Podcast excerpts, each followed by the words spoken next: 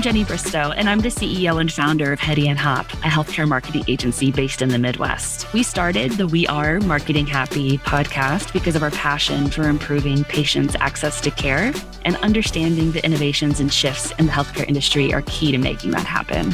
Please follow, share, and let us know what topics you'd like for us to cover next. Enjoy!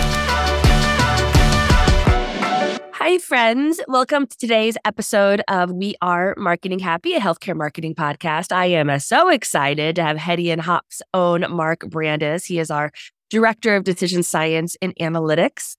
Join us today.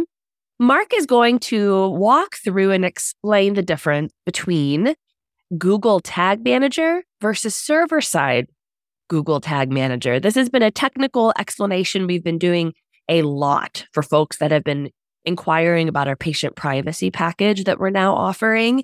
And just understanding the technology and how it functions can be really helpful to understand how it's able to safely protect patient information. So, I will say this is one of the rare podcasts that we actually do have a visual cue. So, if you're listening on Spotify or any other audio only platform, please know that there will be a link in the show notes to access the deck. Otherwise, you can always go to our YouTube channel and actually watch the whole video recording as well. And with that, Mark, I'll hand it over to you. Yeah, great. Thanks for having me on, Jenny. So yeah, we we wanted to have a conversation about GTM and SGTM because there's, you know, still some confusion around it. People are still getting kind of used to what both technologies are. Some people think it's a replacement for one or do I need them both? And so we're going to help out with that today by giving you a little bit of a background on SG on, on GTM and then kind of walk you through SGTM. So it starts off with a software we're all kind of familiar with, which is GTM. A lot of us have used it or are aware of it, have seen it on our websites. But really, the idea with kind of a traditional web GTM tagging container, the idea is that you're going to have this container on your website and it's going to have uh, multiple different tags. They're all going to be assigned to, say, different events or different platforms. So when somebody um, downloads a form or goes to a page, that's going to signal something in your GTM container, what they call a trigger. And those triggers are then going to tell the tags to then send data to whatever platform you want to. So if you want Facebook to know that this form was downloaded, you would send that signal then to uh, a tag, which would send that data to Facebook or to, to Google Analytics or to something else. So you also have third parties in here. Some people send stuff to Pardot. Some people send stuff to a, a click tracking platform like a Hotjar. So that's really what's going on here. It's kind of sending all these individual signals to all these different platforms. Um, and GTM stands for Google Tag Manager. Just for those of us that are listening in the call that maybe it's not their day to day technology, GTM is Google Tag Manager. That's right. Thanks, Jenny. So, yeah. And with that, I think what we'll see from a privacy standpoint is that with Google Tag Manager, in the slide for those of you who are watching, I'm kind of showing you an example of what one of those tags might look like inside of GTM. And for those of you listening, I'll kind of explain it a little bit. But basically, the idea is there's several fields where you can basically put information in. You can say what I'm going to tell whatever software this thing is. So the one I'm looking at right now is a tag in GTM that would send data to Google Analytics 4 to tell them somebody clicked on a link to click to email. So that's usually like some email link somewhere on your page somebody clicked it to send an email. So we're going to send that trigger to our GA4 to let that platform know that this event happened.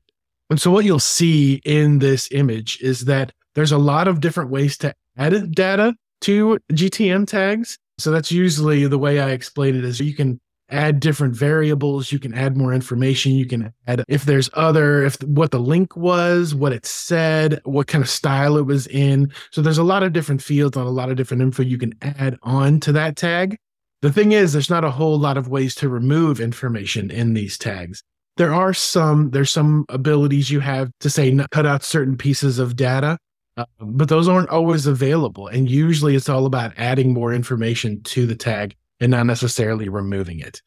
Um, and so what that tells us is that kind of the compliance we're looking for, um, based on the new HIPAA guidance, based on some of the new um, guidelines we're following, it's difficult to remove things like IP address or certain device information from a tag like this within GTM. So that brings us to SGTM. And so, just like Jenny explained, this is now a server side Google Tag Manager instead of just Google Tag Manager. So, what we just showed was kind of what we call a web GTM. So, the idea is it's on your site, it's based in Google Google servers. So, it's a web based GTM based in Google servers. The difference here with SGTM is now it's a server side Google Tag Manager.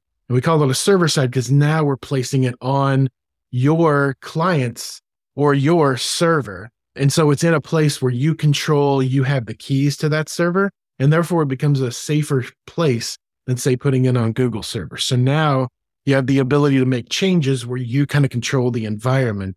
And that creates kind of a safe harbor for that data. And one good point is that it still may be a Google server, but it'll be a Google server only for your organization. And Google will sign a business associates agreement in order to promise that they'll keep that information safe and secure. That's right, Jenny. And so, even though, yeah, the server technically is owned by another property, you can have those business associates agreements in place with them to actually make sure that's still a safe environment for you. Okay, so what SGTM is? So it really is a separate container. So how we talked about GTM being a container on your site that holds all these tags. Well, this is going to be a separate container apart from them.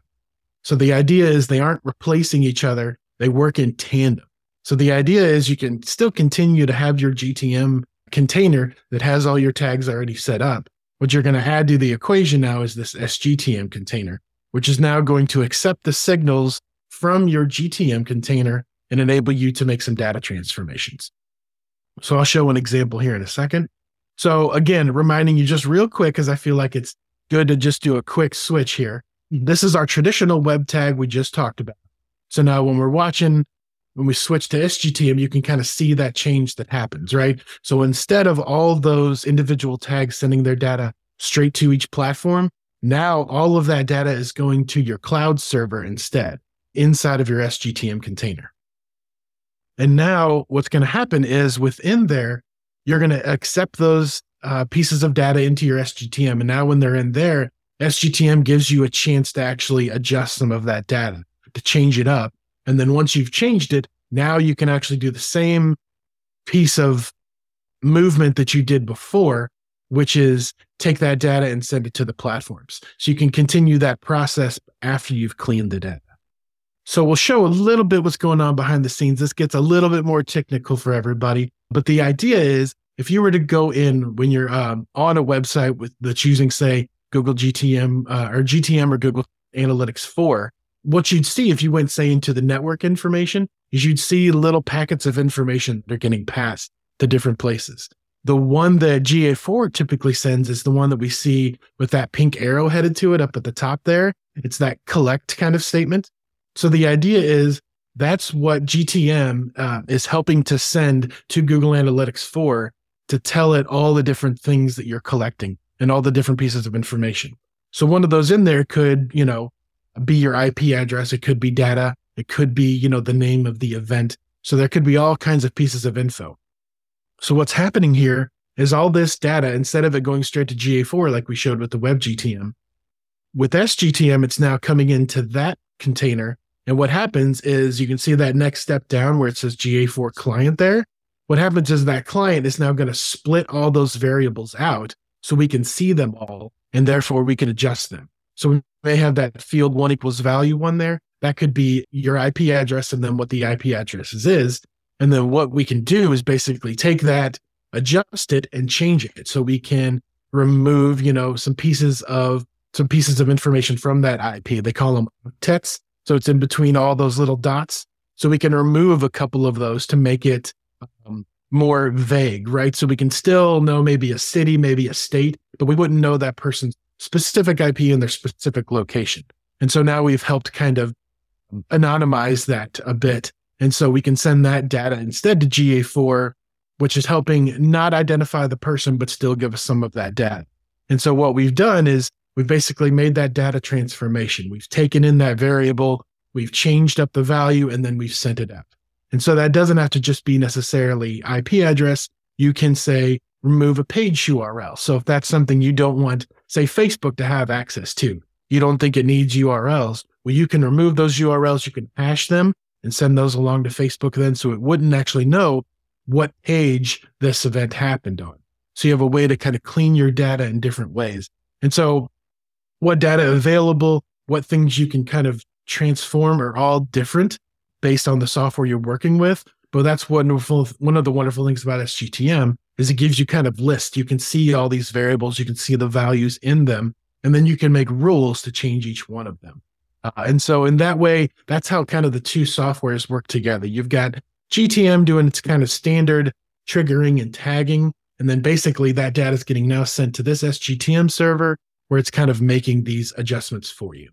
Yeah. And I think one thing that's really interesting is whenever we are doing a patient privacy implementation, we have the ability to work with our client and their legal and compliance teams and really align on exactly what data needs to be cleaned, what data they are comfortable sharing, because some people are more conservative than others based on their state in the sub industry within healthcare, et cetera. Um, but it does allow you then to continue using platforms like Google Analytics 4 in a compliant and safe way. Because a lot of clients and folks are coming to us because they've already invested lots of time and energy on getting dashboards and reporting infrastructure set up. And so this is a way to kind of continue that, but in a safe way. Yeah, that's exactly right, Jenny. And we do have those conversations quite often. There's always going to be a little gray area there. Mm. So there's different legal counsels can have different opinions. And until some of this really gets into case law and we have some kind of judgments there, we're going to kind of still live in that gray area. And so I think this is what's so nice is yeah, we can list all those out and we can make decisions. We can document it all so it can be shared, it can be referred to, which is a really handy thing.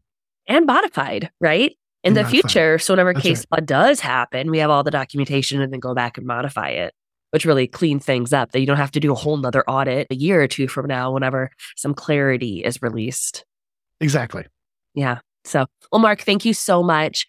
Um, for our listeners, I know this was a slightly more technical episode than we typically do, but for those of you that are heads down trying to figure out your patient privacy solution, understanding how the technology actually works and functions can really help empower you to make the right decisions for your own organization's marketing tech stack. So, as always, if you have any questions or you want to chat with the Hedy and Hopp team directly, reach out to us, go to our website, fill out the contact form. We'd be happy to talk to you about your own marketing tech stack implementation and any, spe- any specific questions you have about how to make sure that your patient's information is safe. And with that, thank you for tuning into this week's episode of We Are Marketing Happy. We look forward to seeing you on a future episode. Bye.